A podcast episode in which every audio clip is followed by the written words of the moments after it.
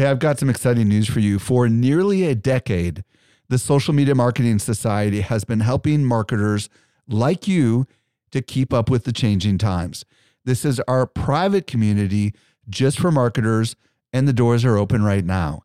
When you join, you get access to ongoing training and become part of a welcoming community of marketers who are just like you. Learn more at smmarketingsociety.com. Again, smmarketingsociety.com. Welcome to the Social Media Marketing Podcast, helping you navigate the social media jungle. And now, here is your host, Michael Stelzner. Hello, hello, hello. Thank you so much for joining me for the Social Media Marketing Podcast, brought to you by socialmediaexaminer.com. I'm your host, Michael Stelzner, and this is the podcast for marketers and business owners who want to know what works with social media. Today, I'll be joined by Daniel Harmon, and we'll explore how to create long form video that sells. And here's the thing if you don't know Daniel, you probably know the work of his company, Harmon Brothers.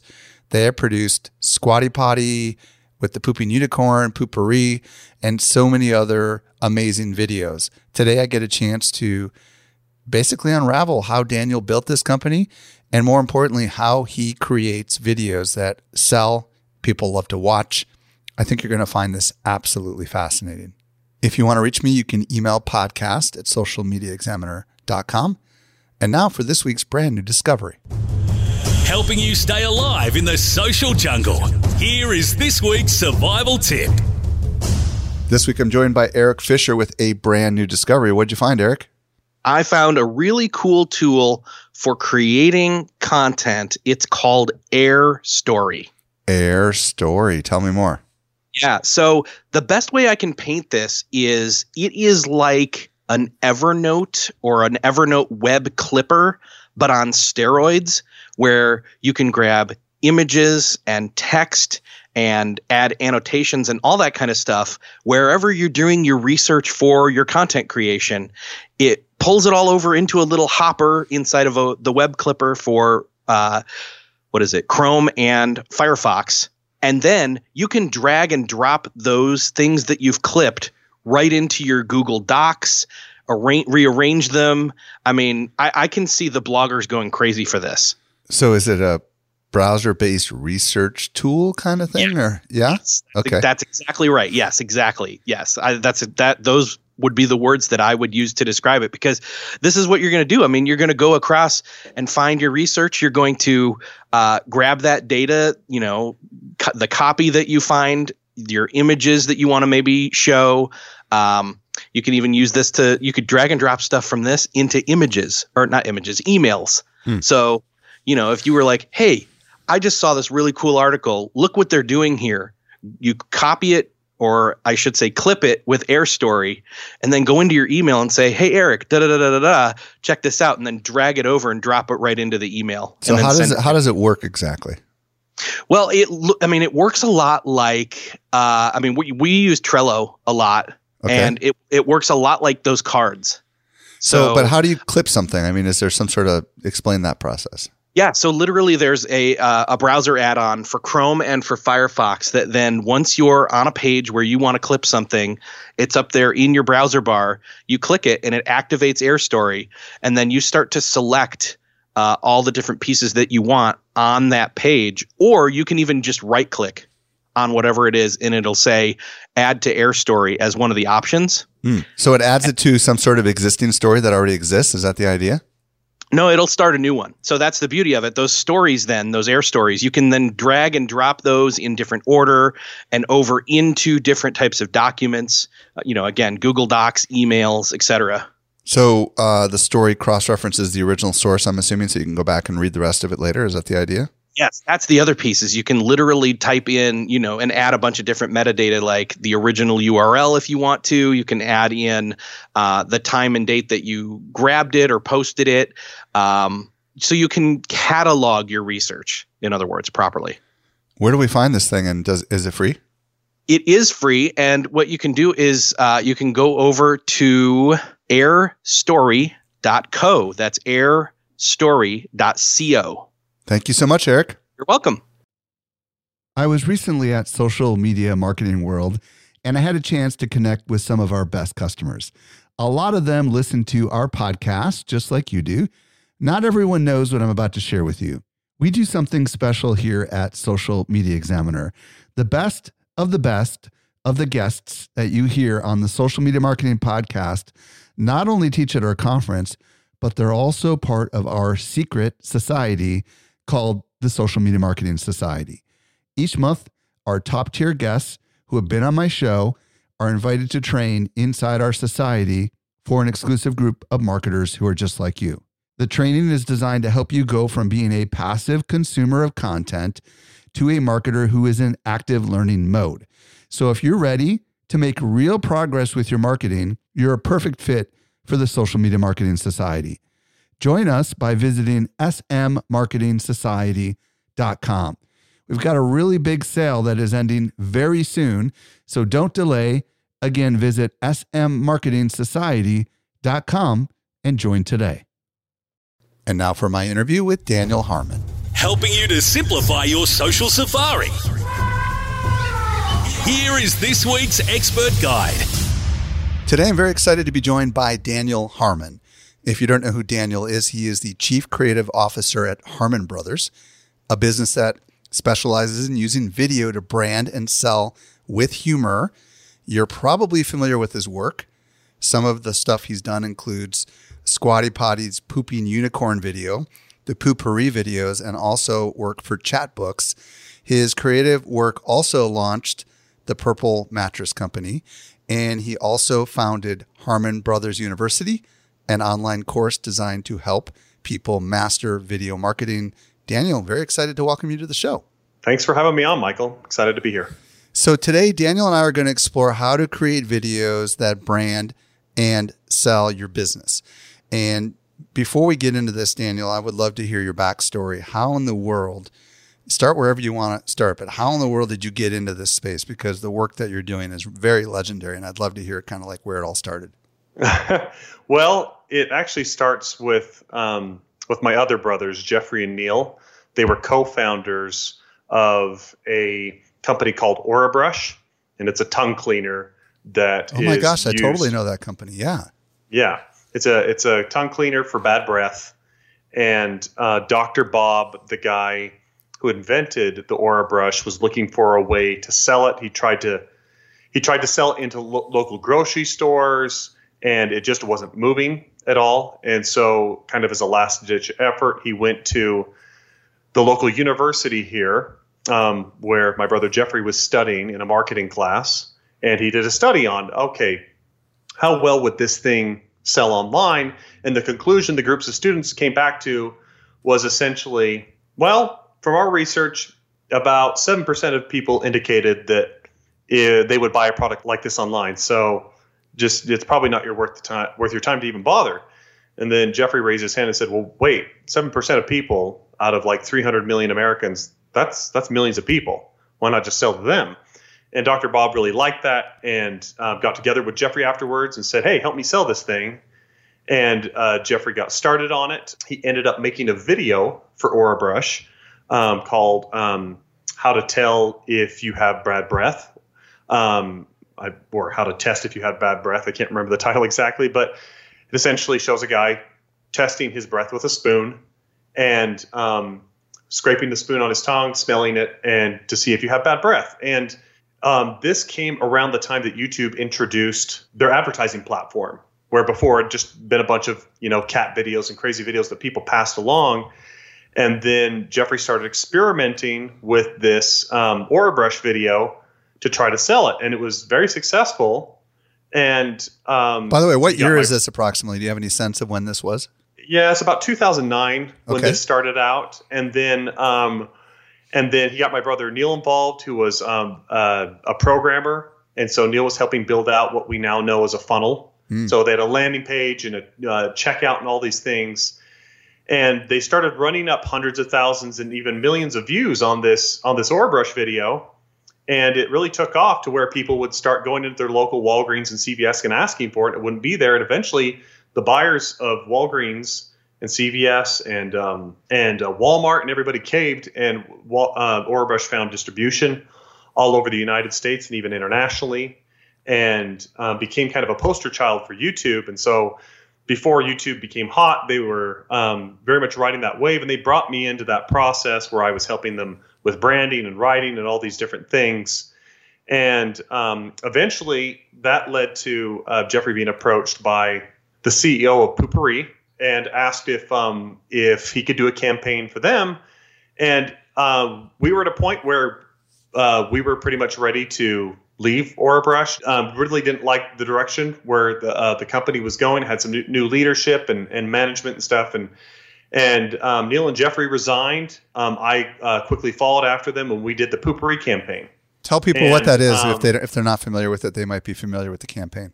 Okay, um, Poo-Pourri is a um, it's basically a toilet spray to cover up the smells of your number twos, and it is uh, most known for the the British lady in the blue dress that opens up the stall and starts talking very um, descriptively about her number twos, and um, you know jumps with her out in like a um, a barn of cows and um, these different circumstances, and um, that video also um, blew up. But um, Harmon Brothers kind of got its start when when we were going to do the Poo-Pourri campaign. Uh, Jeffrey and Neil they needed a place to be able to put the campaign money.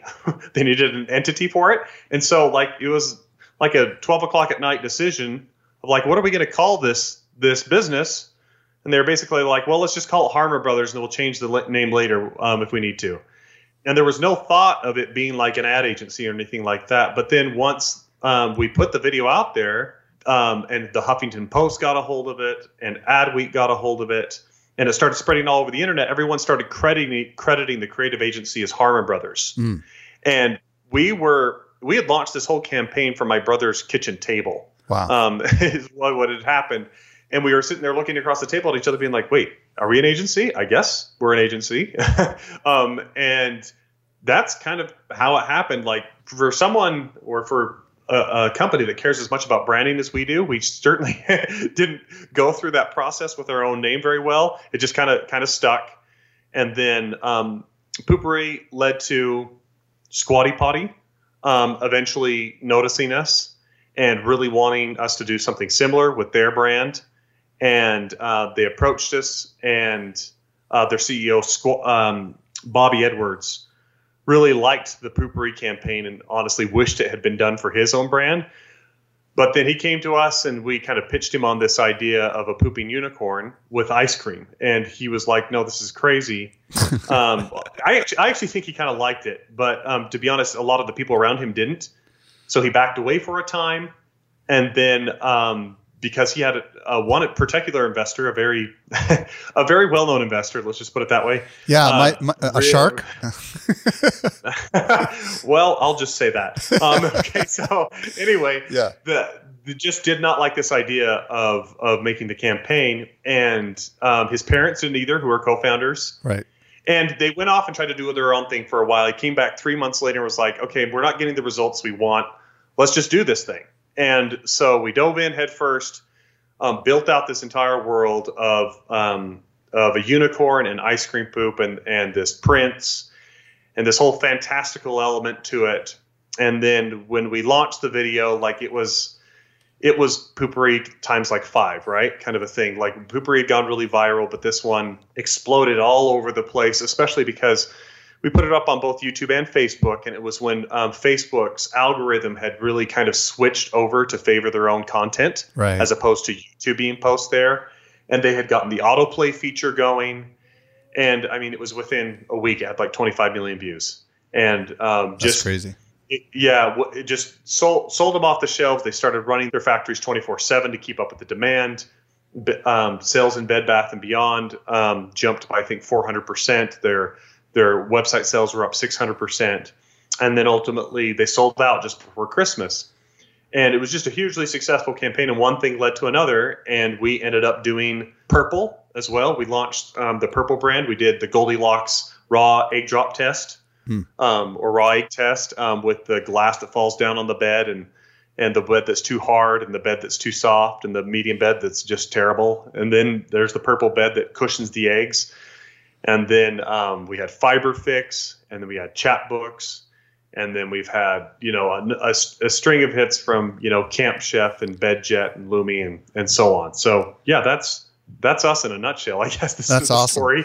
Well, that's awesome. And so many people listening are going to be familiar with at least one of those examples, if not multiple of those examples. So I think that's a really good setup because really what you guys specialize in is helping businesses who have products to sell um, essentially create videos that people love to watch, love to share, totally out of the box, and um, and really move product, which I think yeah. is amazing. So um, I'm curious, why do you think video, in particular online video, is such, you know, why does it sell? What's the big deal? I mean, why why why is it so powerful? I think video sells so well. There's a certain amount of prestige still with video. Like we're we're very much in the technology revolution right now, where the price, I guess, the the cost to get in on using video has dropped dramatically. Right? Anybody can just pick up their phone and start creating video at any moment right now. But that's all happened um, within like the past what, like ten years, kind of a thing, um, where it's it's gotten to that point where it's so ubiquitous that we almost are starting to take it for granted. And I think there's still um, a little bit of a carryover from old media days, right? The video was just this really untouchable kind of prestigious thing. But even a level beyond that, video is such a great storytelling medium, partially because it's engaging more than one sense, right? It's not just what you're hearing, but it's also what you're seeing. And then if it's grounding in something really relatable and emotional for people, that combination of what you're seeing and what you're hearing and um, that storytelling aspect of it, seeing come alive like a movie, something come alive like a movie, is just, it, it seems to have an emotional impact in a way that like almost nothing else um, we experience aside from what we experience in actual real life. It's, it's one of the closest things I think that technology has presented us with that gets super close to just having like a kind of a, a real life out of body experience. So, Daniel, um, if you think about how traditional video would spread, you know, you would watch it on television and then you'd talk about it when you get to work, right? Or you would say, Hey, did you see that commercial? Right? Like, where's yes. the B for any of these traditional 30 second or even 60 second ads that happen during the Super Bowl? But what, what's fascinating, I think, about the online side of this is that we can watch it, first of all, from anywhere, right? So we can pull it up on our phones yes. while we're in line. We can immediately share it with friends. So I think the, the, the ability for the video to pop because of the nature of how easy it is to share, especially on social platforms, I think is kind of the secret sauce because I would imagine you would have had to have spent tens of millions of dollars on traditional television to get the same kind of results. Don't you agree? As what you got with Squatty Potty, right? Yeah. So in order to get those same results for Squatty Potty, yes, we would have had to have spent I mean, tens of millions of dollars. We've we've often compared the results that our campaigns drive to um, Super Bowl type results, but without that kind of money. And you hit the nail on the head. So much of it has to do with the fact that people can share stuff. And sharing is just kind of a natural extension of what we already do in real life, right? So when we when we start with our videos, um, when we're thinking of concepts, we're always kind of trying to think of concepts that will um, be a topic of dinner table discussion. Mm. And that was our starting point for Poo-Pourri and it was the same thing um, with Squatty Potty. Is like what what what would be something fun for people to say around Sunday dinner or at um, a party with their friends, and that's kind of why where we landed with those with those concepts themselves, and then the social validation of once your friend shares something, right, and when they say it's really cool. And then it's not just like you watching your TV by yourself and being like, "Oh, that's that I really liked that ad." It's like, oh, so and so is vouching for this, and so I, I, need to I need to listen up and I need to watch what's going on here. Um, that's that's immensely powerful with things, and um, obviously Facebook and YouTube have have done so much in the way of facilitating that. I mean, more so now than Facebook's videos where that happens, right?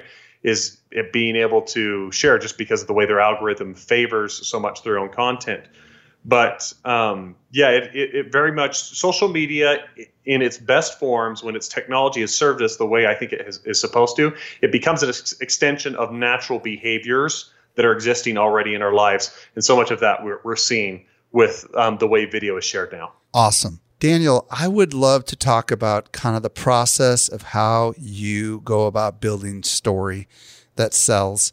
I think a lot of people listening right now would love to at least understand the fundamentals that go into creating, you know, the story that goes into the video. Where do we start and what can you help us understand more about like the whole process, if you will?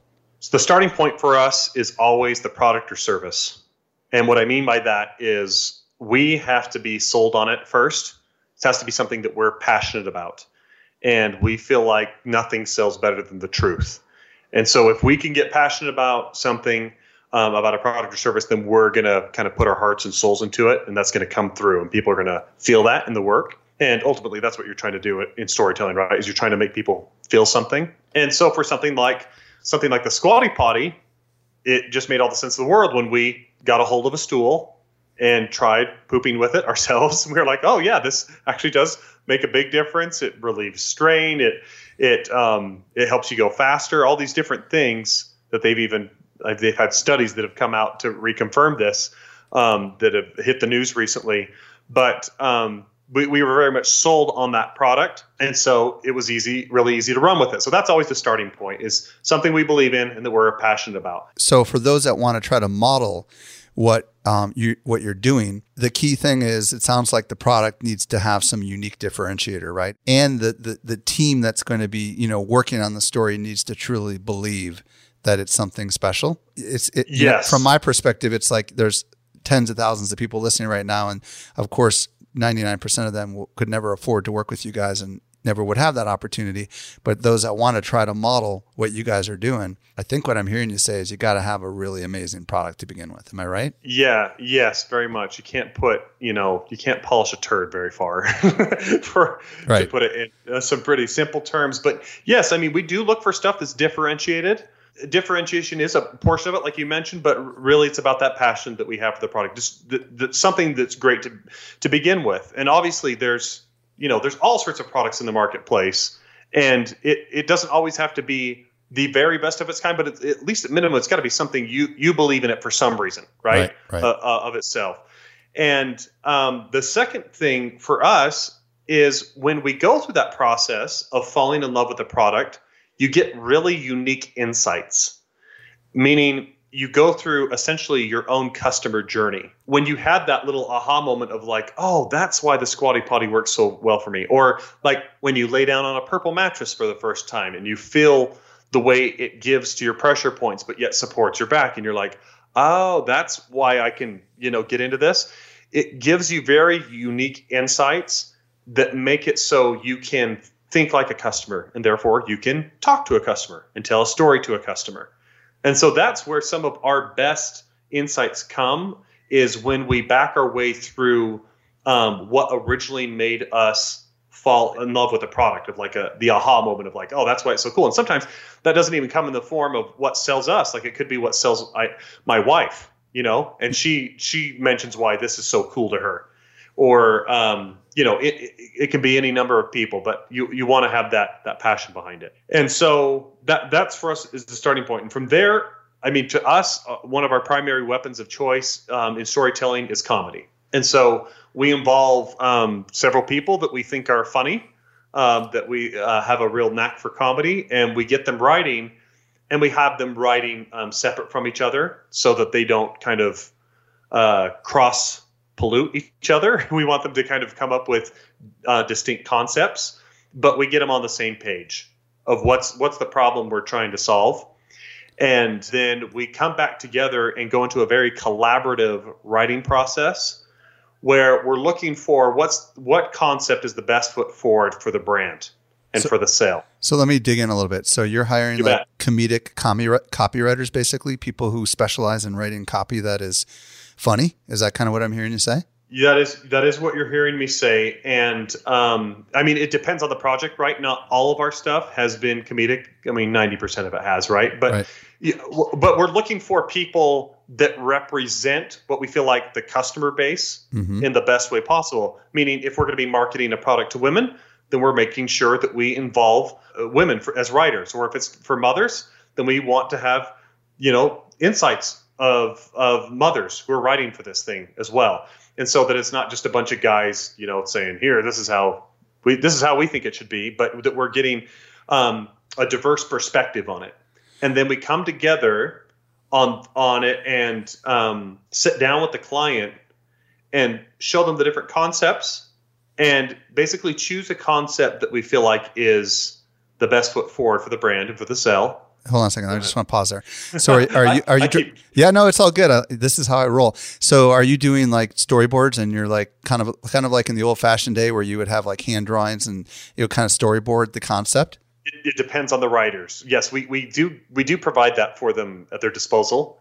That if they if they feel like um, they're going to be able to get their concept across better with some with some either storyboards or some concept boards of some kind, that we make sure that they have those tools um, to be able to go in with. Um, and and we just let them know you want to paint uh, as vivid of, of, a picture as possible. That when you leave less to the imagination, um, for the most part, for the client, then it really helps them kind of see where you're going with your vision, right? And um, so are you are you getting actors to mock this stuff out when you're presenting these ideas, and you're just showing kind of like real crude like acting, or are you just kind of explaining what the vision is? So the the the writers themselves, the ones that are pitching their own scripts. Oh, I see. Well, okay, that's and, cool. Yeah, so we, we we feel like the the the point of origination is the best person to be able to show that passion behind it and to communicate that vision of what they want. I mean, there's been very rare exceptions when either a writer hasn't been hasn't been available that day to to come and do it, but like yes, that's that's kind of what we do. Got it. And I would imagine the writers come to you. Like I used to own a creative agency back in the day and you know, in the graphics, and, and, I know you're a creative guy. So in the back, you know, think about like logo design. You would have somebody come to you with like 10 or 20 ideas, and then you might narrow it down to your favorites and then show them to the client? Is that generally how it works? Do, are these writers bringing just a few ideas to you, or do they come with a huge amount of ideas and then you guys kind of bat them back and forth and then kind of get one or two that you think are really good and then bring them to yeah, the client? It's generally the writers coming with the one or two that they feel really passionate about. I see. Um, yeah, just because if, if we're involving three or four writers on a script, it can get really overwhelming. Um, for a well, client, I, it can get really confusing. I just meant, did, do these writers come to you first with just a couple of ideas and then you guys pick the one you like and then present it to the client or do they just come to you with their one idea i'm talking about you the harmon brothers oh to, oh to us um, that just depends we, we also leave that up to the writers cool um, we, we definitely we give them we give them opportunities to be able to bounce ideas and all, all our writers are really good L- let me say this just as a point of um, you, it's really good for your listeners to understand that the best writers are really good at listening to feedback and advice. Mm-hmm. And w- what I mean by that is they might have something they think is fantastic, but then they'll go and read it to other people, and then a joke falls flat, and they're like, eh, well, "I can write that one out," you know. Um, or um, they try to explain the sell, and it's getting some people lost, and then they're listening to that feedback. And almost every one of our writers is going through a very iterative process of reading it to several people and bouncing it off of um, either uh, people here internally um, or like uh, we even have a process where they can go and screen it before a creative director before they go to the client with it so that they can give it its best shot and, and really try to refine it. Awesome.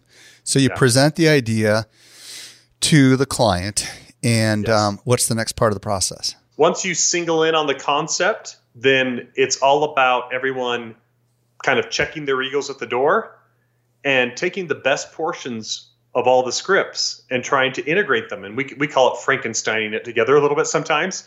And granted, someone might have a concept that's so off the wall you can't integrate anything from it because it's just, it kind of lives in its own world and there's nothing that transfers over. but most of the time, there's either sales copy or there's individual jokes or there's little um, little conceptual moments or demonstration moments that you can say, "Ooh, this is this writer really nailed this part here where we talk about where we talk about the bed in this way," and we'll go ahead and pull that out. Or this writer, oh, like this this part where um, they the way they describe this guarantee um, money back guarantee. Let's go ahead and use that. Or this joke made us all laugh. Let's just find a way to get that in. And then everybody collaborates on making a final piece um, together that's um, production ready. And the idea is that no joke is left in the script unless it's making people laugh, right? Um, and that's that's with multiple audiences and things like that. So um, we'll we'll even come away and um, if we felt like there was a demographic that was underrepresented in the creation process, in the in the feedback of the creation process, that will then go and take that script and say, I don't think we got enough mothers involved yet. Mm-hmm. So let's go and do that. Or like, ah, there's not enough teenagers on this one. That's really where it's geared for. Let's make sure enough of them are are, are seeing and hearing this and see if it's resonating with them. And yeah, it's it's it's kind of actually scientific in a way that, that you're very much going through this process of eh, write and then read it and see reaction and then gather feedback and then iterate and kind of go through that process over and over again until you come up with something that's hopefully really great. Now, you guys definitely have some sort of a strand or storyline that goes through a lot of these videos. Um, yeah. Can you give any wisdom on how you're setting up these stories and how you're using the story just for folks that want to maybe understand a little bit of the Harmon process? Yeah, you bet. Um, we really try to make our videos very character focused. That's a big part of the story. Um, like, for example, having a prince and a unicorn. That's that's really memorable, even for people that don't buy. So that when they're walking through the store and they see a squatty potty, they're like, "Oh yeah, that made me laugh." Like the the the the pooping unicorn and that and that prince with all saying all the nasty things that he did with in his British accent. Um, and then, uh, or in the event of like Chatbooks, the mom, uh, just a really relatable mom that has a crazy life, and yet somehow she's kind of keeping it all together, but doesn't have time to do scrapbooking or make photo books. And so, Chatbooks comes in to provide that that service for her. And so, so much of it really is um, character based. And you see this in advertising all over the place, right? That you've got these recurring characters that really drive story. Like for example, um, Geico has done a, a, really good job of this. Um, you know, they, yeah, with the gecko. the gecko, yeah. they've got the, the caveman and, and, all these different characters that have come up over the years. Um, and then um, like Allstate, like we're sticking with insurance companies. Yeah, mayhem, right? Yeah, mayhem. Yeah, mayhem. Yeah, exactly. Ex- ex- exactly. And then um, it's it's it's really nice because when you when you've got a distinct character it's much harder for a brand to run around and copy what you've done. And let me expl- let me give an illustration point by this. We always say in the world of advertising, there's kind of two polar opposite sides of it. Way over on the one side, there's traditional branding campaigns, and I'm talking about things like Nike, Red Bull, um, BMW, Apple, all all down the list, right? All that kind of stuff. And and they're not really doing a hard sell. They're just really wanting to make you feel something cool or positive about their brand, right? And then on the polar opposite side, you've got infomercials, and they're coming in with a really um, often effective hard sell where they're explaining, oh, here's the problem that you face, and here's the solution for it, and um, you know, buy now, and you'll get all this. You know, here's call this one eight hundred in the next ten minutes, and all the, these types of um, different sales tactics, and usually those two worlds never meet in the middle. And essentially, what we do with our campaigns is um, create um, the the kind of the perfect mixture of the two, where we feel like we can leave out the stuff that people kind of feel disgusted about with infomercials, and then also get the best portions of brand advertising without maybe necessarily having to do as big of an investment as like go the Super Bowl route and all that kind of stuff, and mix those two worlds together so that you're still selling as you're going along and closing deals and, and really educating people on the product. But then also for people that don't buy, you're making a really great impression on them, right? With um, the brand characters and making them laugh. And um, that's kind of the world that we live in. And so much of the key to that is these brand characters. And for example, with Nike, a lot of their ads are really beautiful, right? They're just extre- like you. So people see people running down these um, perfectly lit streets at night, or like these different scenes of like football stuff happening in the field, and it feels really gritty, and it's got this awesome music and stuff. And then at the end of that ad, for me, this is the way it is. you could slap a Nike logo on though there, or you could take it off and actually put an Under Armour logo on it, or you could take it off and put a Reebok logo on it, Or and I Adidas. wouldn't know Yeah. the Yeah. well, yeah, exactly, Adidas, and I wouldn't know the difference, Right. Right, and so th- that's where brand characters come in. Is that then people can't like even if they're um, going after kind of like the style and the feel of what you've achieved with other brands, and that's always going to happen, right? When someone does it really well, like Apple or someone, people are going to go in and, and try to um, mimic that style. But if you have a brand character associated with it, then everyone knows that's you. And that's one of the reasons why companies like Nike um, um, or Under Armour will go after a LeBron James, or they'll go after Steph Curry, like these famous basketball players, or um, or football players, or, or whoever it might be, because then that's like that's like getting a brand character involved, right? Exactly. Because then, like LeBron can only be tied to Nike, and um, Steph can only be tied to Under Armour, and and th- that's a little bit of that element that they're that they're pulling in with that. Does that make sense? Totally. Let me ask you a question. How long are your videos typically? Um, they range anywhere from uh, well, our hero videos is what they call, we call them. They range anywhere from two minutes to well, we usually we say about two to five minutes, but we've we've had videos as long as twelve minutes that are still very effective. Yeah, the pooping unicorn one was a bit longer, wasn't it? About three minutes. Was it really? Okay, it seemed longer than that. So, okay, so in in the 2 or 3 minutes, so far we've learned that we have some sort of a unique central character. We have a really cool product that is uh, and that character somehow is, you know, either someone that's going to totally stand out like the the British guy or someone who's very relatable like the mom and um, tell us more about the structure of what's going on in, i throughout the duration of that video. Like, what are the stages, if you will, as you're watching that video that that you can see as the creative director that's kind of going on technically. You bet. Usually, um, what we're we always want to start with um, what we call a hook or just an attention grabber, and meaning as people scroll through their Facebook or their LinkedIn or YouTube or whatever it is, that video is going to be on autoplay, right? And so you need it to be that something that's going to visually grab their attention. And so that's your your first starting point is you got to think think think like a customer that's just kind of bored and just scrolling through social media, not knowing what to do, and like, oh, what's going to stop them in their tracks and make them pay attention. So that's that's the first one. And then from there, try to get into a problem. Um, you try to address the problem that people deal with that your uh, that your um, product or service is going to solve. And um, so much about that is really um, let, let's make them feel the pain of it, right? So in the case of Squatty Potty, think people deals deal with things like hemorrhoids, right, um, and constipation. Or in the case of Purple, you know, people are either getting a bed that they feel is too hard, or getting a bed that they feel is just too soft and not providing the support they want, right? Um, and then you're going to come in with a solution. And what that is is that's your your product or service and you're going to show how that solves the pain of the problem. Um, if you use a squatty potty, it's going to make you go ahead and squat, and then um, that's going to open up your colon, and you're going to have more healthy bowel movements. You, your podcast just got maybe as dirty as it gets, Michael. I don't know, but, um, oh, trust me, I'm sure there's the been I'm sure there's down. been worse.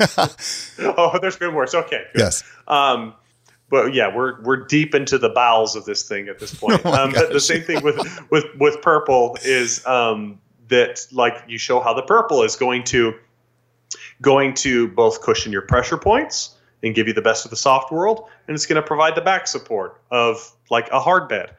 And so once you've uh, gone through that process, then you want to make sure that you're calling people to action, that you're ask, actually asking them to buy. And I know a lot of people feel, you know, weird asking people to buy, but at the end of the day, I mean, what's advertising for if it's not to sell stuff, right? So you're going to ask ask for the sale. You're going to ask them to go to the website, sign up on your email list, go buy it at Walgreens, whatever you're going to do. You're just going to you're going to have your next action in place where you ask them to buy, and then it, it's all, it's all about building building the credibility of things. There's a lot of different things you can employ to do that, and um, and I don't need to dive into all that, but um, and get into overcoming doubts and concerns and that type of stuff. But that's that's basically at its at its core at a very high level, without you know going in too deep and, bo- and boring people. That's that's really what the structure of our sale is like with um, these longer form videos. And all the way along, you're making it really interesting so that people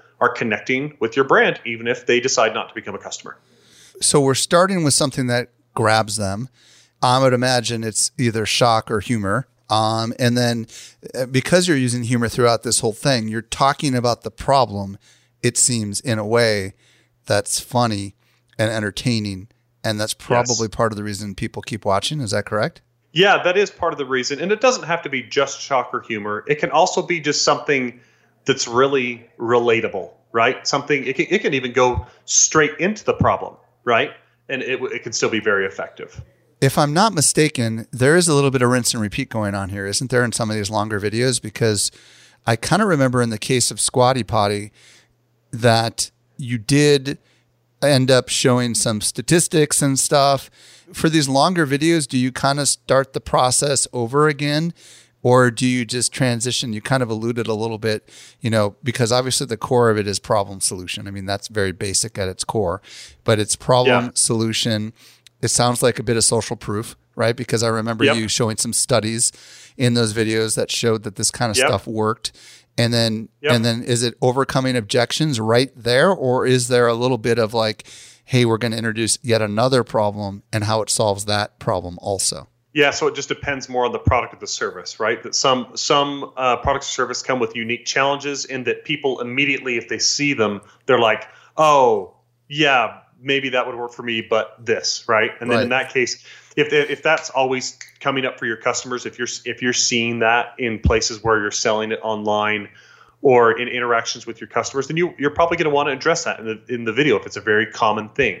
Um, just just because the the whole point of having a long form video like this is really to take your customer or I, I guess your viewer from zero to sold in you know two to three minutes and so how how can you do that, right? You want to you want to make sure you resolve any doubts that they have around it. And and so if if your if your product has really powerful claims that you can associate with it like oh, it's going to, you know, make you 45% less sleepy right, right. or whatever it is. Like it's it's it's good to lean into those types of things. And uh, especially if there's real scientific ev- evidence behind it um, if you could find those core truths about your product and your service, yeah, lean, lean into them and really, really call those out and and make it a big part of the story. On the call to action, is it always been buy, or have you also created videos that are designed to get some other action, like go here and get a free offer? I'm just curious, like a free, you know, book, ebook, that kind of stuff? Because I would imagine yeah. you could use it for lead generation or product selling, right? Yep. Yep. You can use it for lead generation. You can use it for um, people buying. You can use it for donating. Um, you can have people um, uh, follow, you know, uh, your your page or your uh, channel or whatever it might be, or subscribe. Um, just just anything that turns that casual viewer into a more active participant in your brand. You, I mean, you guys have to decide ultimately for yourselves right. what that is for your product or service. But yeah, it can it can be used for any of those things. Because in the case of purple, it's a much more complex sale. It's not an impulse buy, right? So I'd imagine it's harder.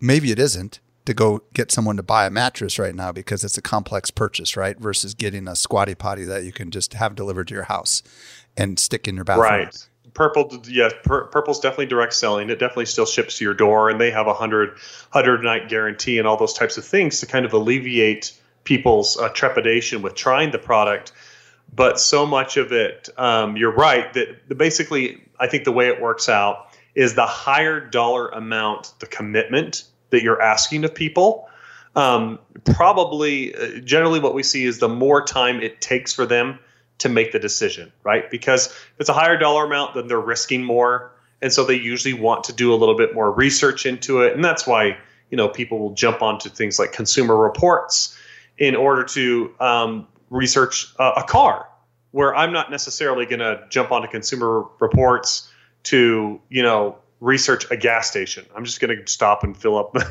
fill up with gas when I need to, right? Because it's maybe like uh, a, couple pennies of difference between this this brand and the next one. And I'm I, am i am on my way. But um, for something like purple, yeah, it takes a little bit longer for people to think about it and before they come back and buy, and that's that's where so much of um, your remarketing techniques come in, and being able to follow up with um, additional content on top of your original story and sell. Let's say you have a great video, the client loves it, you love it, everybody loves it. Um, it's about three or four minutes long do you ever slice and dice that into shorter form videos for the various platforms that have limitations? Like Instagram obviously has, depending on what kind of video, you know, Instagram stories is like what, 15 seconds, Instagram native is yeah. 60 seconds. Talk to us a little bit about how maybe you're using short and long form video collaboratively. Yeah, you bet. Let's so let's take for example um, our latest campaign that we just released for Lumi deodorant. The the Facebook video on it has I think almost eight million views right now. Um, and then we have a shorter form version of it that we've cut for Instagram that I think has uh, several million itself.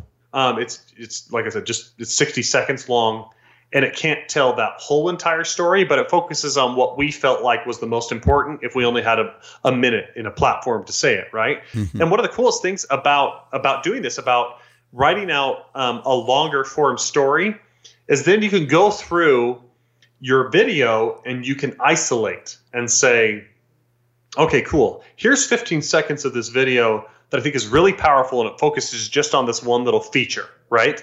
Um, or this one little claim. And I can pull that out and make a little video of it and I can put that up on Facebook and I can try it out for remarketing. I can even try it out for prospecting and see if it piques people's interest enough to be able to go through to the website and um, and buy or, or to learn more, right? And and so there's all sorts of ways to kind of slice and dice up um, the longer form content, and we, and we do with with our campaigns. It's very much a multi-tiered approach where you've got your kind of your main video. It can live on your landing page and be something that people go through and see. But then we often even sometimes find that there's um, it, it's it's usually the exception, not the rule. But we even sometimes find um, little 30 second cuts of the video are actually performing more effectively for a time, even in prospecting, in, in finding additional customers than even the longer form one does. But it gives you that liberty to where you have a whole bunch of, of content to work with. Well, Daniel, I know I could ask you a million other questions because we're just kind of unraveling all the awesomeness of the stuff that you do. Um, however, uh, we are at the end of the interview. So, what I would love you to do is share where people can discover more about you um, and anything that you've got going on because I know you got a lot of cool things going on. Yeah, we got some cool stuff going on. I think the um, the best starting point for um, for your listeners is probably harmonbrothersbook.com.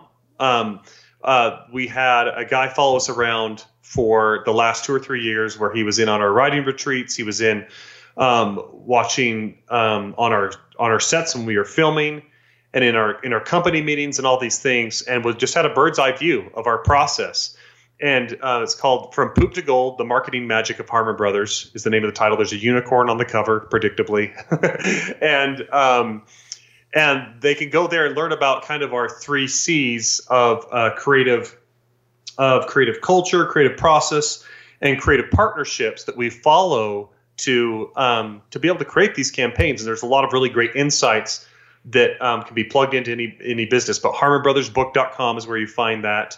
And then an additional resource is where we've actually put together an entire curriculum of all of the stuff that I've talked about today and much more in depth and and why we do all these things that we do with writing and stuff on harmonbrothersuniversity.com and that's um, a very limited enrollment type of thing but they can go on there and we've opened up our entire um, playbook of of how we write, of how we um, go through the casting, directing, editing process. All these types of things are there in in different courses that people can take um, because we know not everybody you know can jump in and do this level of campaign right it's it's a it's a it's a big investment for people and so we're kind of just saying let's just open up all our secrets and all our techniques and stuff and let's uh, make it available to people um, I mean, last year alone, I think we had 1,200 incoming leads, and we really serviced less than um, 10 of them